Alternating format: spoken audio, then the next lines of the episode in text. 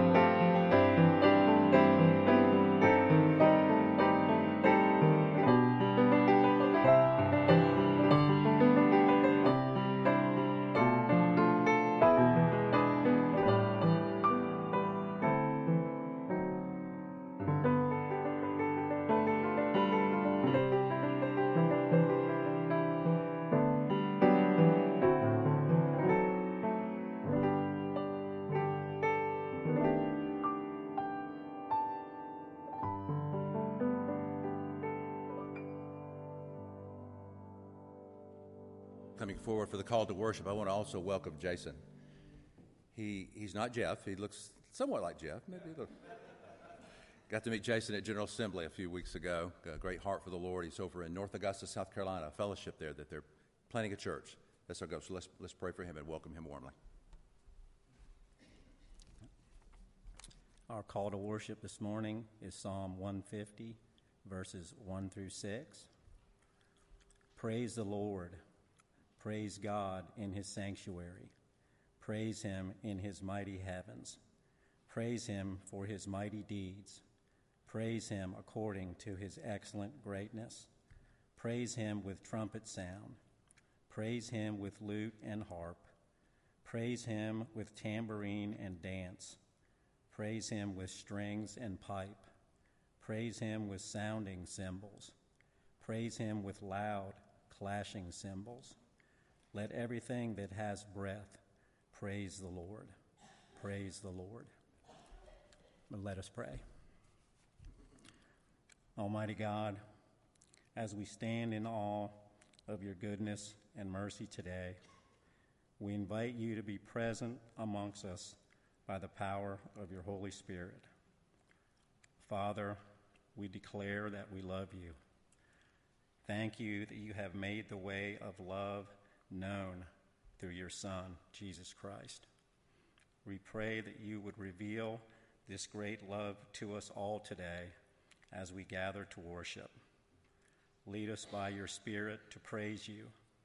May our hearts overflow with thanksgiving and our mouths proclaim your everlasting greatness. In the wonderful name of Jesus, we pray. Amen. Let's stand together and worship the Lord in song.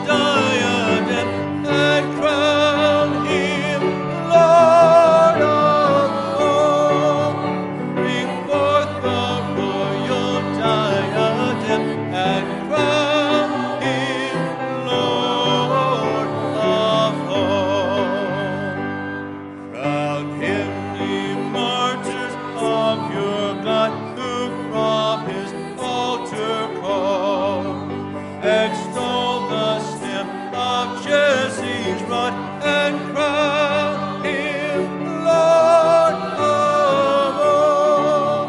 Extol the stem of Jesse's rod and crown him Lord of all. Ye seed of Israel's chosen race, ye ransom of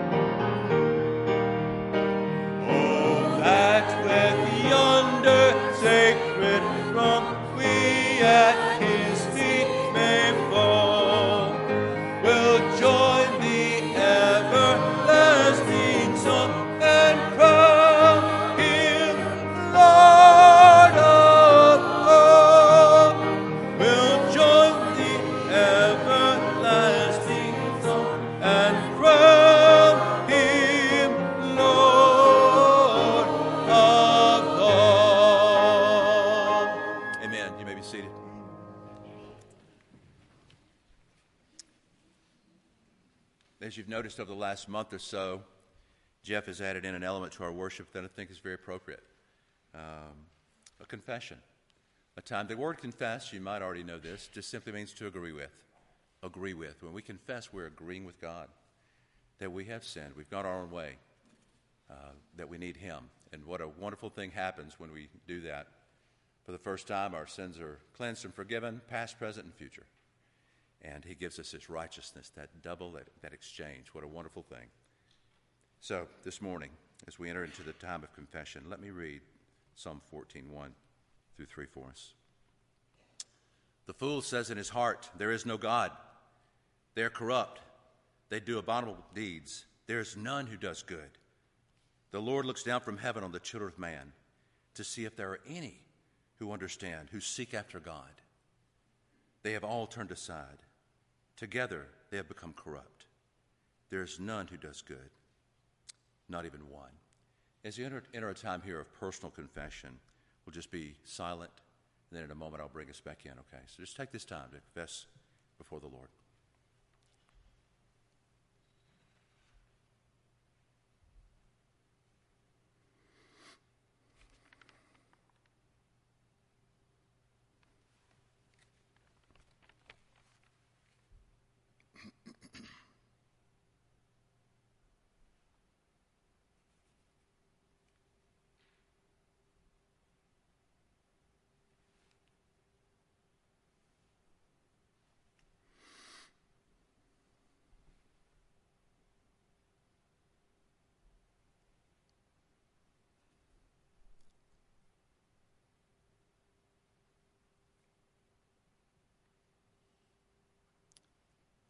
Now, as we enter a corporate time of confession, let's, in unison, recite this together. Eternal God, in whom we live and move and have our being, whose face is hidden from us by our sins, and whose mercy we forget in the blindness of our hearts. Cleanse us from all our offenses and deliver us from the proud thoughts and vain desires, that with reverent and humble hearts we may draw near to you, confessing our faults, confiding in your grace, and finding in you our refuge and strength. Through Jesus Christ, your Son. Amen. And as I proclaim this assurance of pardon from Psalm 32:5. I acknowledged my sin to you, and I did not cover my iniquity. I said, I will confess my transgressions to the Lord, and you forgave the iniquity of my sin. Let's stand again. A great response to confession is praise. Let's sing to the Lord.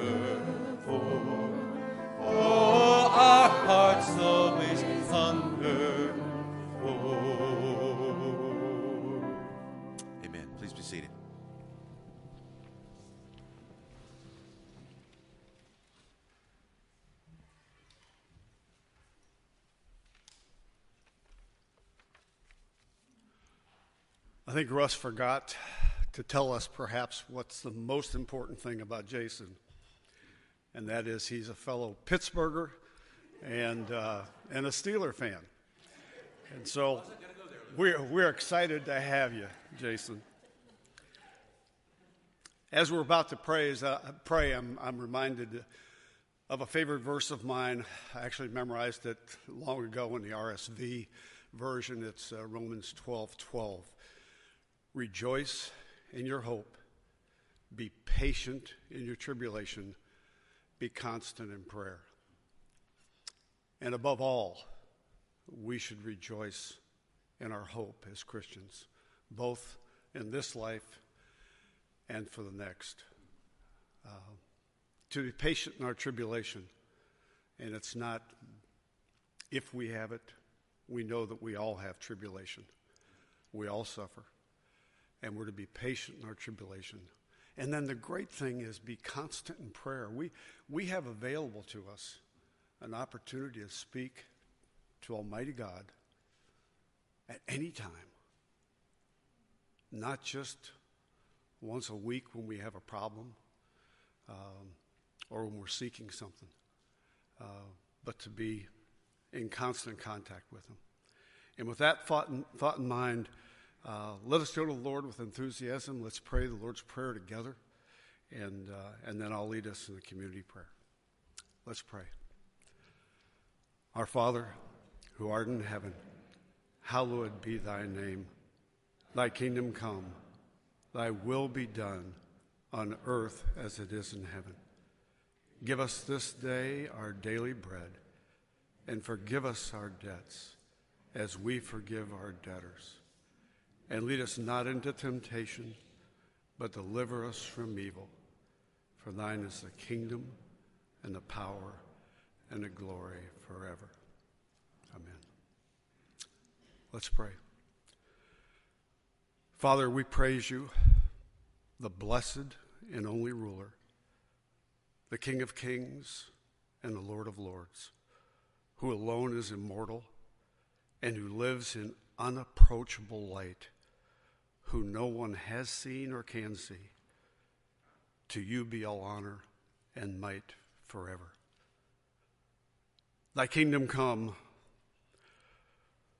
Lord, would that each of us would be aware of the daily opportunities we have to be missional, to reach the unsaved with your gospel.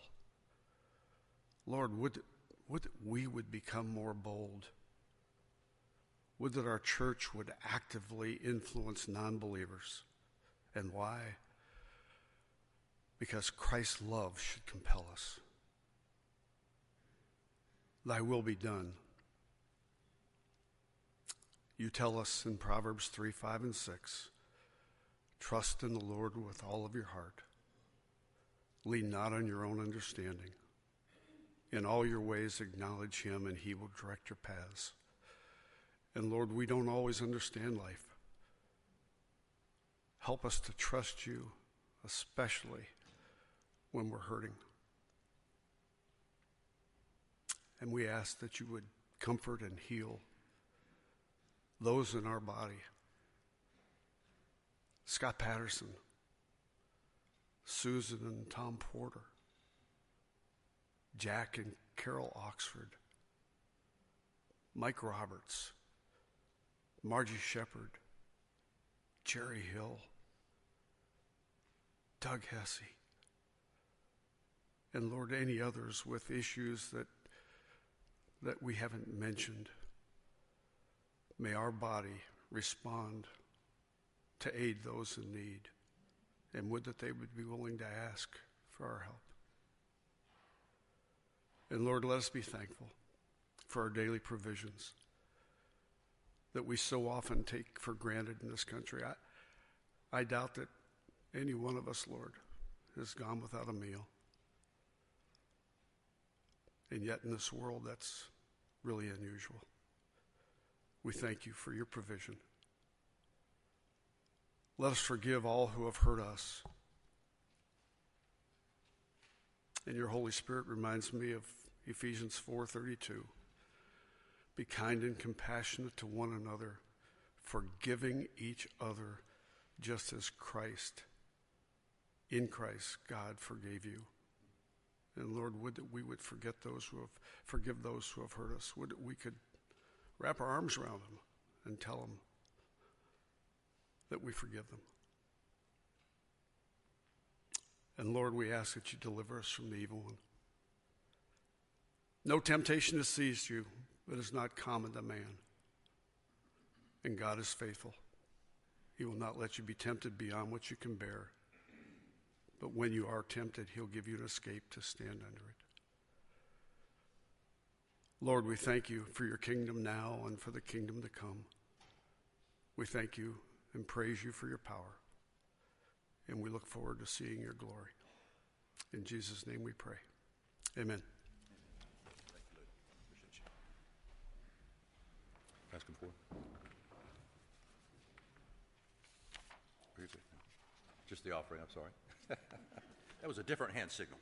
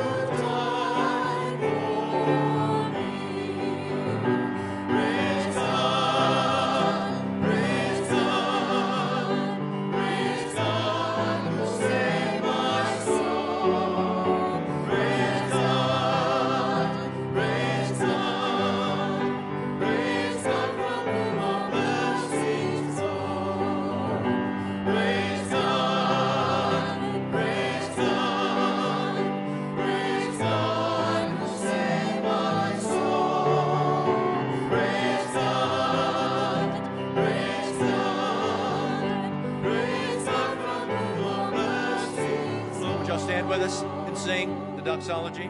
Get your chance.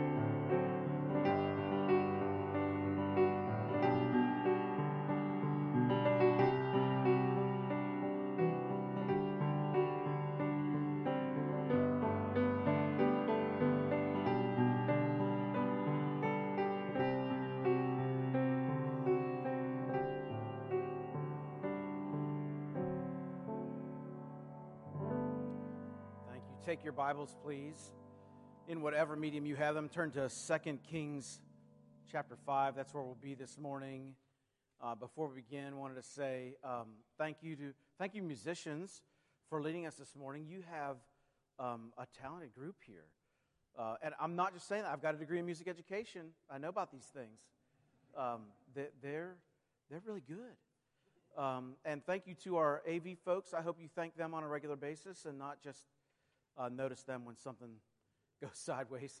I hope you thank them on a regular basis. I'd like to thank Russ for leading us this morning, the other gentleman as well. Russ has been the point man here while Jeff's away for me to be here. And real quick about Jeff. Jeff asked me a few weeks ago if I'd come fill in. I said I'd be happy to.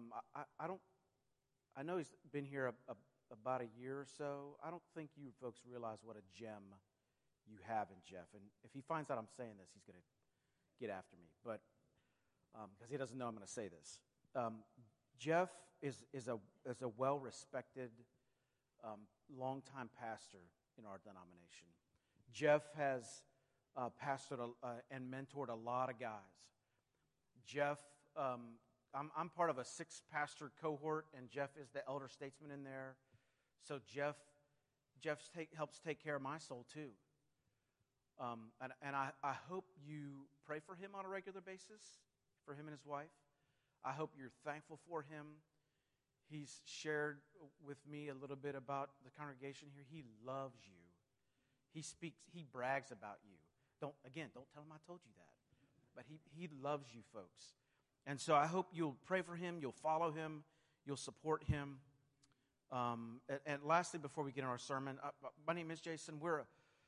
I'm planting a church currently in North Augusta, South Carolina, about an hour and a half due east of here on I-20. We're about a year in. Lord willing, this fall we'll begin Sunday morning corporate worship, and we're going through all the finding a meeting space, finding music, finding all that stuff. So you can pray for us. It's been a roller coaster ride this last year, as you can imagine. And I'm blessed. I'm married to a wonderful girl named Abby. I'm from Pittsburgh. She's from right here in Georgia. Her grandparents have a house on the other side of the lake. So we've been here before. I've got 3 kids, as it says in the bulletin. Joseph is 7. Patrick is 5. Our daughter Ivy is our 3-nager. She is 3.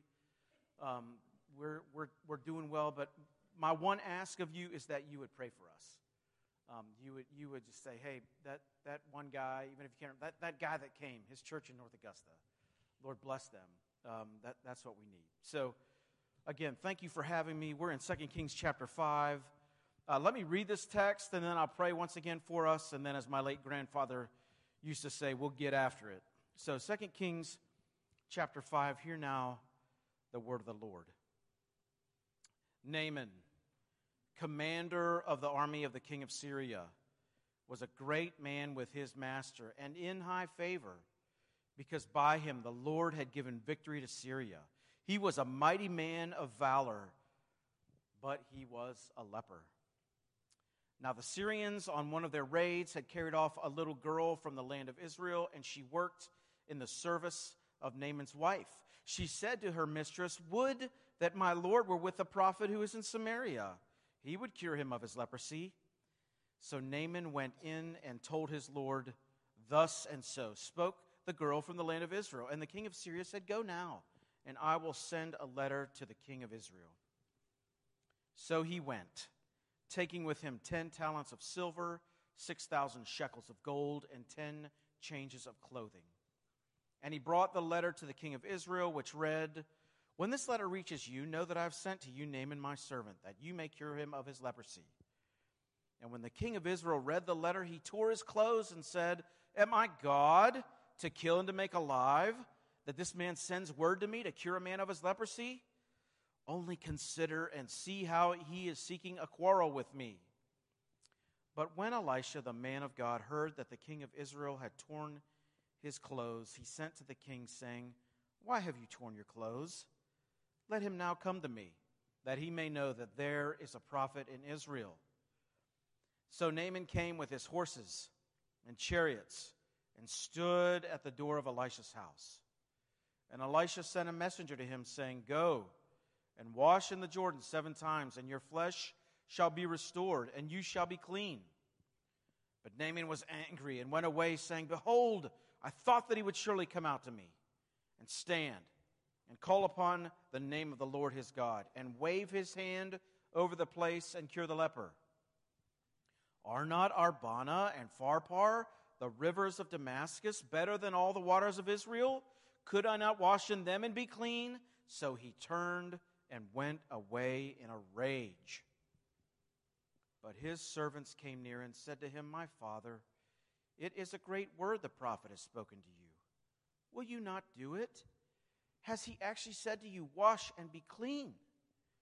So he went down and dipped himself 7 times in the Jordan, according to the word of the man of God, and his flesh was restored like the flesh of a little child, and he was clean.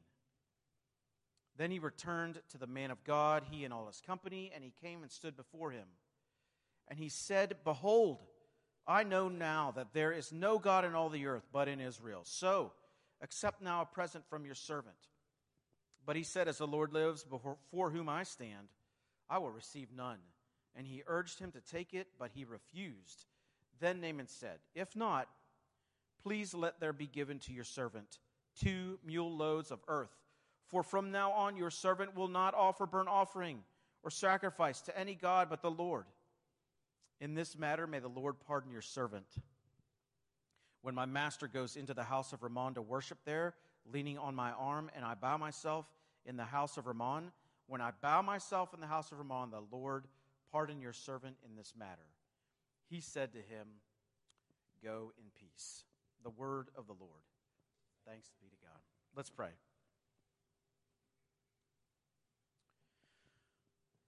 Father, we delight to call you our Father. You have made us your sons and daughters through the work of your Son, Jesus Christ, and through the application of the Holy Spirit's work to our hearts. Lord, thank you for preserving this story for us for ages and ages. Father, we are a people who need you. We need to hear good news this morning. Our world is divided. Sadly, our hearts are divided, and we are distracted by many things. But Father, this morning we ask that our hearts would be united and our attention would be set upon good news that you've done work for us on our behalf and for your glory. So we ask these things in Jesus' name. Amen. In 2003, writer Robert Kirkman and artist Tony Moore published a series of comic books. And these comic books were based on a story about a sheriff in Kentucky who was shot in the line of duty and as a result fell into a coma. When he awoke from that particular coma, he found himself and the rest of society in the midst of, you guessed it, a zombie apocalypse. Most of you know this series by a better name. It's called The Walking Dead, and it's now on its final season on AMC. My wife retires to the bedroom to watch NCIS reruns when I partake in this. This post-apocalyptic series centers around a virus that has infected most of humanity and spiraled society into chaos. We now have a massive free-for-all between the infected and the uninfected, and between the uninfected and the uninfected. Much like the famous comic book series, this story centers around a pestilence, a plague from which we seem to have no cure. We'll see in this the problem of Naaman and the solution of simplicity. The problem of Naaman and the solution of simplicity. First of all, let's look at the problem of Naaman, and it's threefold. The first one is pretty simple to see. It's right on the surface there, right? It says right off the bat at the end of verse 1, he was a leper. Now, most of us don't have much experience with leprosy, as it's been mostly eradicated in first world countries. We find it nowadays in developing countries across the world.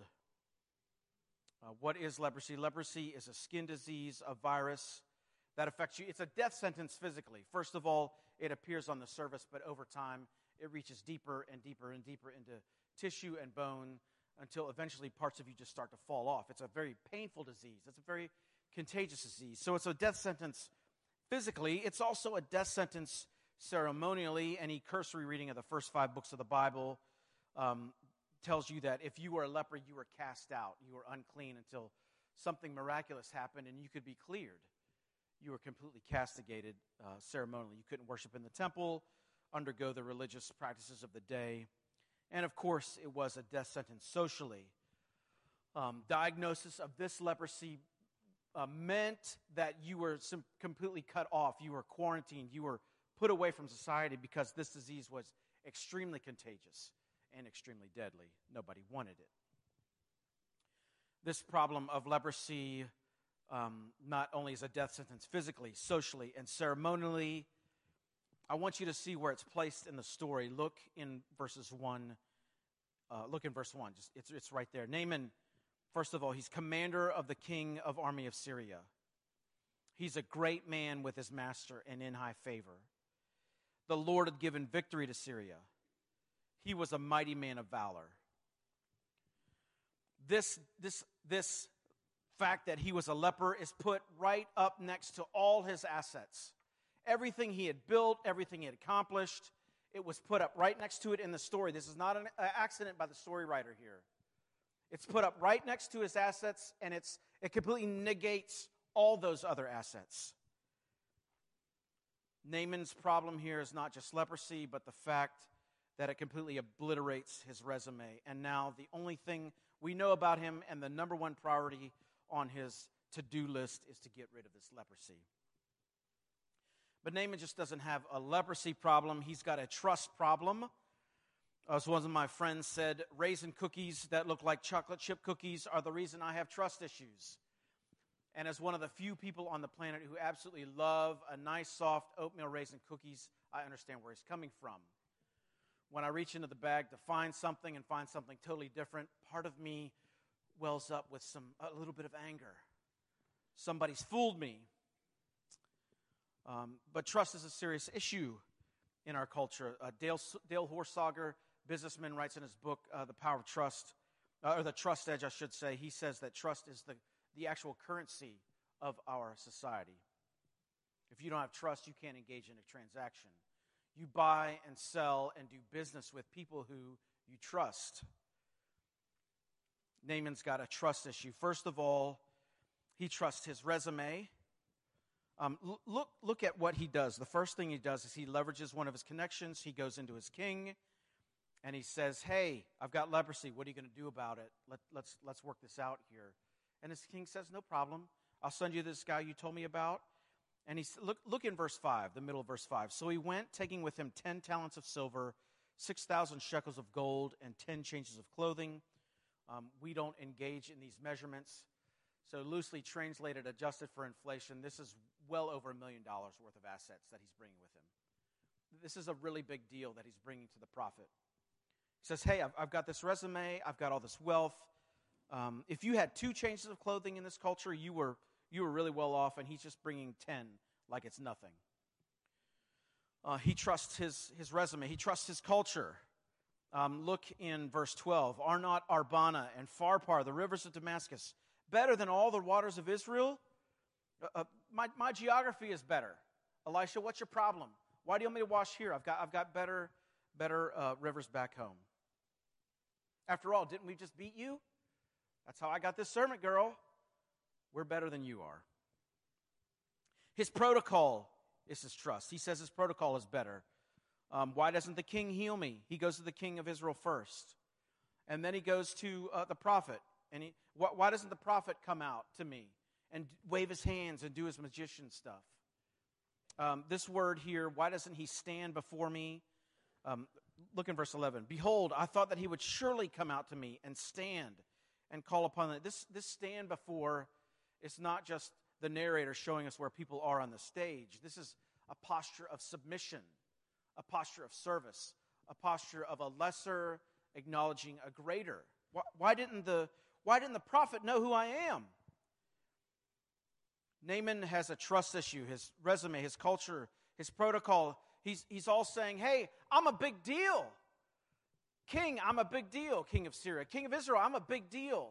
Prophet, I'm a big deal. Come do what you're supposed to do because I'm a big deal. And trust is a big deal, isn't it? Before we moved to North Augusta, we lived in Simpsonville, South Carolina, in the upstate, and the first year we moved into our house, I really didn't do anything with a lawn. It was a small lawn, but I didn't really do anything with it. We had 2 small kids at the time, trying to unpack a house. I was a pastor at a church as well as having a sales job. And it got to the point where my kids would come in and say, Daddy, the yard makes my feet hurt. Daddy, the yard is ouchy. And so I was like, okay, I should probably do something about that. And so I went on YouTube, as you know, most guys do, and there's a lot on there about yard restoration. Thankfully, my brother-in-law has been a professional landscaper for the last 30 years. I don't know why I didn't go to him first. Why did I go to YouTube? So I really did have 2 choices. Could I trust my DIY skills, which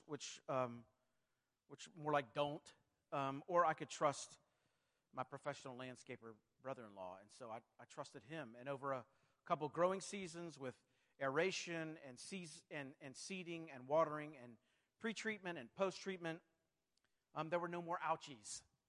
We could walk on the yard with our bare feet and not have a problem with it. You know, I could have trusted my own skills, but I trusted the right person. It's a big deal. Trust proved to be a big deal at that point. And I want us to take inventory of ourselves. You know, we're not all that different from Naaman. Yeah, the time's different, the country's different, the culture's different. But most of us are just like Naaman. We are resourced, we have talents, we have connections, we have ingenuity, we have experience, we have privileges. And aren't we just like Naaman? And here's the diagnosis. When you come on a problem or something that ramps up your anxiety or takes your attention, is your first reflexive response to go to your stuff and your connections and your resources, or is your first response to pray? That's a quick way of diagnosing what you're really trusting. We're all like Naaman. We love our resumes. We love to say, hey, I've done this, this, and this. I know this person, this person, this person. And you know why we love our resumes? And you know why we love our experiences? And we know why we want to be the first one to respond to the problem? Because if we solve the problem, we get the credit. And we're all, as they say, we're all glory hogs. We love to steal glory from God. We love to build up ourselves. We love to say, hey, that guy took care of me. Go see him. He's awesome. Hey, I just tweeted. Look, so-and-so just took care of me, man. Hit send. I got tweeted about. Yeah. We're not that much different from Naaman in that we've got the same trust problems. Naaman's got a leprosy problem. He's got a trust problem. And he's got a national problem. And to us, I don't think this story comes across quite so shocking in the first few verses. You know, Naaman gets diagnosed with leprosy. This servant girl says, yeah, go see this prophet. No big deal. Judging from the room here, most of us were around for the first Cold War in the 80s, Reagan v. Gorbachev, and we're, all around for what seems to be a second Cold War with Russia. You know, the cultural equivalent of this would be if Vladimir Putin, you know, a couple months ago, everybody didn't like him. We've, of course, moved off to something else as the object of our rage in our society, but you can remember a couple months ago, what if Vladimir Putin had, in one of his invasions of Ukraine, had taken away a little Ukrainian girl and put him in service of his house, and Putin got diagnosed with terminal liver cancer? What would we expect this stolen servant girl to say? Would we expect her to say, oh, yeah, go back to Ukraine. There's this special doctor there. He'll heal you. Go get him. I'll give you his address. What would we expect her to say? We would expect her to say, good, you got terminal liver cancer. I hope you rot in your grave. That would be the automatic response, the understanding of response we would think from this story. Naaman is a Syrian, it says. The Lord gave him victory over Israel, it says. It says she's a slave. She's a spoil of war. It says that he's a mighty warrior, just like it describes Goliath. Naaman himself is the current reminder of the Amrid dynasty of kings, who, if you read on them in the Kings and Chronicles, they were abject failures. Just abject failures. Total clown shows. And he is a reminder that the Israelites failed to carry out God's command in the promised land and to do away with all their enemies. Her natural response should have been, I hate you, Naaman. I hope you die of your leprosy. But she doesn't do that, right? As the writer Anne Lamott says, you can safely assume you've created a God in your own image when it turns out that he hates all the same people that you do. This little girl did not have that response. Instead, she overlooked the national cultural problem here and sent him off to his solution. Naaman has a problem here. It's a leprosy problem. It's a trust problem. It's a national problem. So what's the solution here? And, of course, from our reading, we say, hey, go see the guy. Go see Elisha and dip in the Jordan River. And, you know, at that point, we're just waiting in our society, the way we're programmed, we're waiting for there to come another voice to say, but wait, there's more. For 3 easy credit card payments of $19.99, you can also have, like, isn't that what we're waiting for? There's got to be something more to this, right? I use the word simplicity because there's all these simple characters. Look in... First, the simple servants speak. The servants are like the glue that are holding this whole thing together. You notice the servant girl, we've talked about her. Instead of saying, hey, you know, go to your grave, she says, go to the prophet. But this girl's not the only servant. I hope you see Elisha's servant. He's the one who actually takes out the message. Elisha sent a messenger in verse 10 saying, hey, here's the good news. All you got to do is go wash in the Jordan 7 times and your flesh will be restored and you'll be clean. We see Naaman's servants. Naaman, at first, when he first hears that, it says, he turned and went away in a rage. To say he was angry would be an understatement. But what does his servants do? They talk him down off the ledge and say, look, if he would have told you to go do some ninja warrior type gauntlet, you would have gone and done it. All he told you to do was go jump in a river. What's the problem here? And the servants convince him to actually go jump in the river. And their message is all the same. The servant girl's message is the same. A licensed servant is the same. The Naaman servants, they're not mentioned by name. That's how the narrator says they're not big players in the story. Their message is all the same. Trust the prophet and do what he says. Trust the prophet and do what he says. And again, this story undermines everything we want. We want someone to say, go do this quest and save yourself, and we'll go do it. We'll marshal our resources. We'll leverage our connections. Because what we want, we want everything we want, everything we desire, we want credit for. And isn't our culture like that? Our culture screams to us today, build your resume, build your resume, build your resume. Our students in high school and college are experiencing record high levels of anxiety and mental health issues. Why? Because our society says it's not just GPA anymore. It's, are your grades good enough? Are you doing enough extracurriculars? Are you engaged in sports? Are you engaged in community service? Are you working a job in the community? Do you look good? Here's your social media. You're comparing your insides to someone else's curated outsides.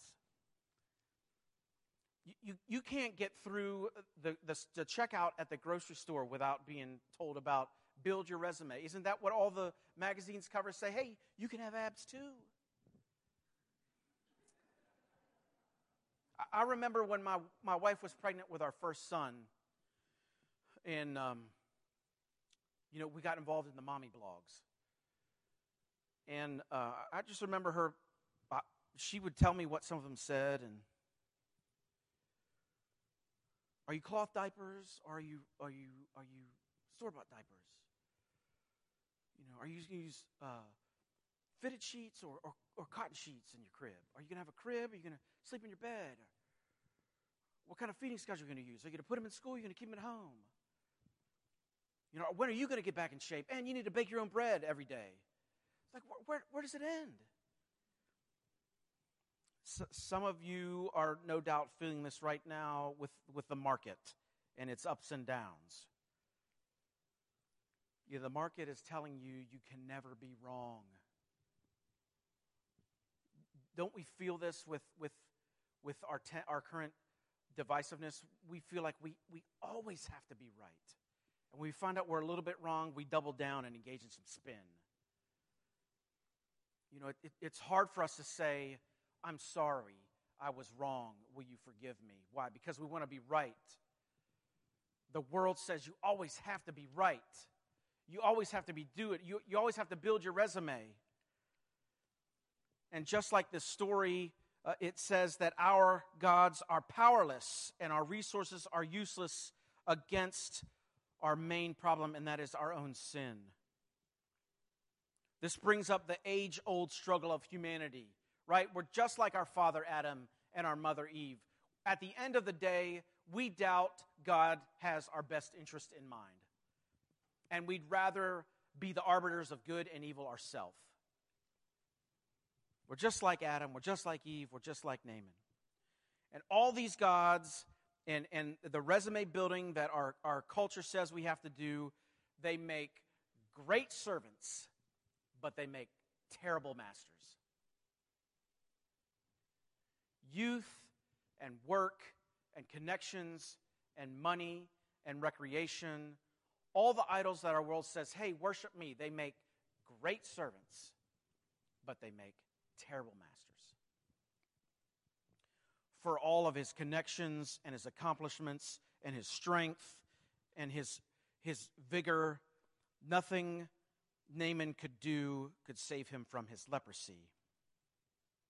So what do we find? We find that there's a prophet in Samaria, and he just comes out and he says, go wash and be clean. Go wash and be clean. That's all you got to do. Go in the Jordan, dunk in 7 times, and be clean. Is there something magical about the Jordan? No. Is there something great and unique about the Jordan River? No. You know what's great? The prophet. And the story really doesn't end here. The story just doesn't, it's not about Elisha's prophetic greatness. You know, prophets had twofold job. We know prophets as, we think of prophets, first of all, as foretellers. These guys could tell the future. We'd love to have one of those guys around now and go to casinos, right? Because we'd give the money to the church, right? But they're also forthtellers. They're called by God to speak truth into a specific situation. They're foretellers. They're forthtellers. And this points us to the prophet that was promised in Deuteronomy 18. Moses said himself, hey, a prophet will arise from, like me, from among you. Listen to him.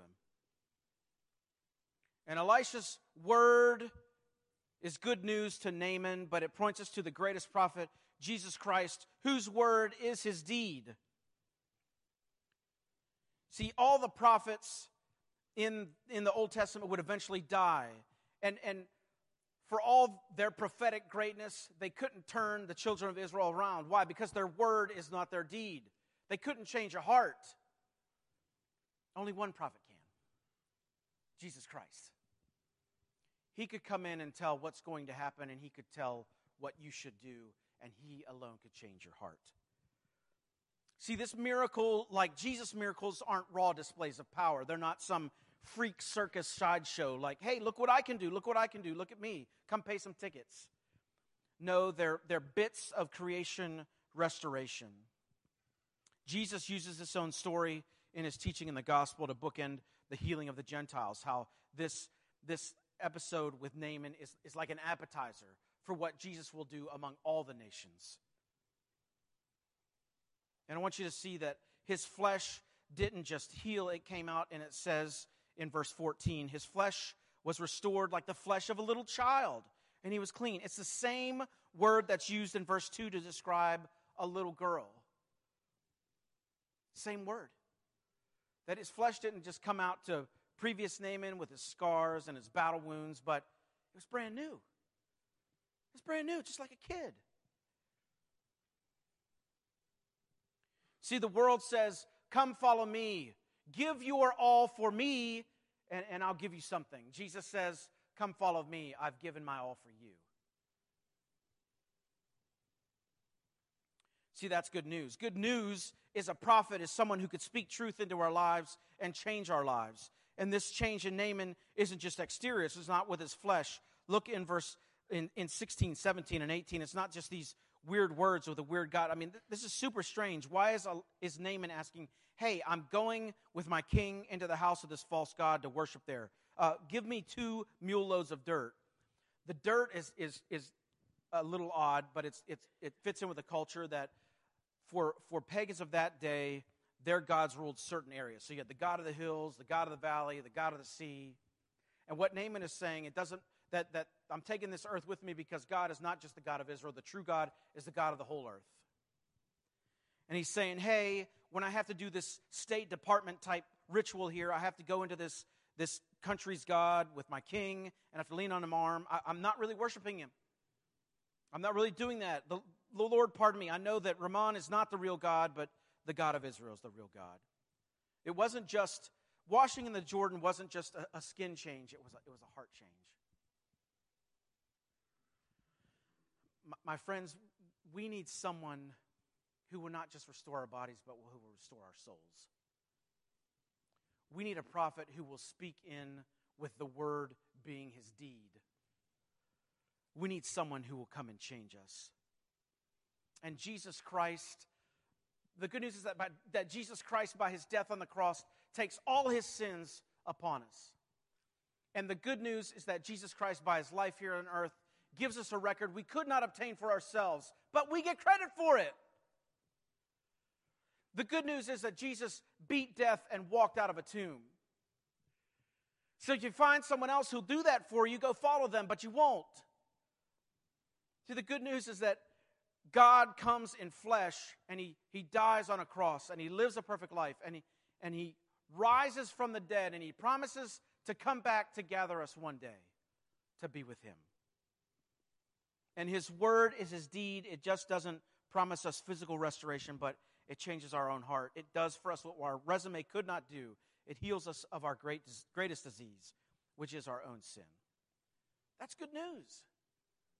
That someone else who is able to would do it for us and give us the credit for it. You know, as was said, I grew up outside of Pittsburgh, and I grew up in a little independent fundamental Baptist church, and it was heavily influenced by what we would know in American church history as revivalism. So think of like Second Great Awakening, George Whitefield, Charles Finney, that sort of thing, and mostly came up during the 1800s, and out of that revivalism came its own set of music, own set of gospel songs, and I have to be careful. From a musical perspective, they're not that great. From a lyric perspective, they're meh. But we sang them a lot. I grew up with them, so there's a special place in my heart for them. And one of the songs we sang, it said, "Would you be free from your burden of sin? There's power in the blood. There's power in the blood. Would you over evil a victory win? There's wonderful power in the blood. There is power, wonder-working power in the blood of the Lamb. There is power, wonder-working power in the precious blood of the Lamb." And my brothers and sisters, I offer you good news this morning. There's a prophet here who has given you what you need to be washed and be cleaned and be restored. Let's run to him this morning. Let me pray. Father, we love ourselves, we love our stuff, we love our work. We love our own glory. Deliver us from that this morning. Lord, delight our hearts and our souls and our minds with the good news that Jesus Christ, the true prophet, the promised prophet of Israel, has come to live for us, has come to die for us, has come to be raised for us, and has united us to himself. Let that message be strong and clear and attractive in our hearts, far above any other message this world would give us. Bring it to mind this morning, this afternoon, this evening, and throughout our week, we pray. In Jesus' name, amen. Together, sing our closing hymn.